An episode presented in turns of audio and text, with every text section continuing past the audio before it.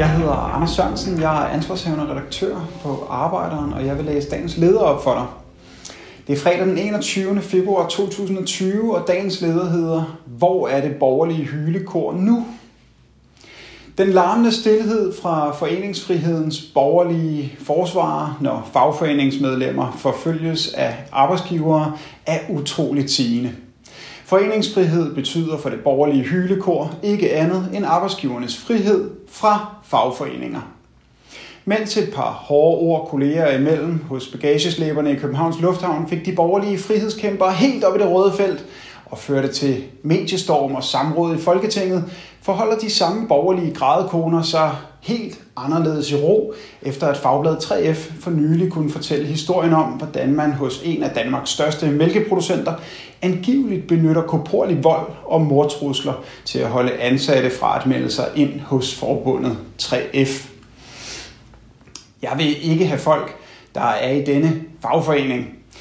Vi kan finde en anden fagforening, men ikke 3F, som den jyske storbund Torben Pedersen på engelsk gjorde det klart for den 19-årige romanske arbejder Florin Porosnico, efter at han havde meldt sig ind i forbundet, som altså blandt andet organiserer ansatte i landbruget.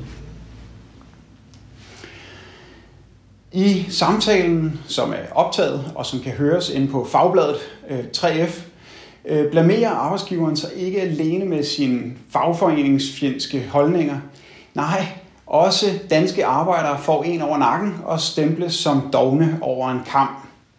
Næh, så foretrækker storbunden bag Hejerskov Mælk APS østeuropæiske arbejdere langt hjemmefra, som han tror fra at melde sig i fagforening, og som han sætter til at arbejde mindst 10 timer om dagen til en 50'er i timen, plus nattillæg på en 10'er.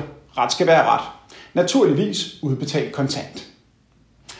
Det ville klæde frihedsrettighedernes borgerlige vogtere at kræve forholdene på Hejerskov Mælk APS til bundsgående undersøgt. Men for arbejdsgiverne og deres gode venner inde på Christiansborg og rundt omkring i medierne, gælder friheden kun til at skide på fællesskabet, ikke til at stå sammen og kræve sin ret. Du har lyttet til dagens leder fra Arbejderen. Abonner på vores podcast på iTunes, eller hvor du ellers hører din podcast. Du kan også klikke ind på arbejderen.dk for meget mere journalistisk indhold. Du er også velkommen til at følge Arbejderen på Facebook, Instagram eller Twitter, samt tilmelde dig Arbejderens daglige opdatering på Messenger. Vil du i kontakt med Arbejderens redaktion, kan det ske ved at sende en mail til redaktion Tak fordi du lyttede med.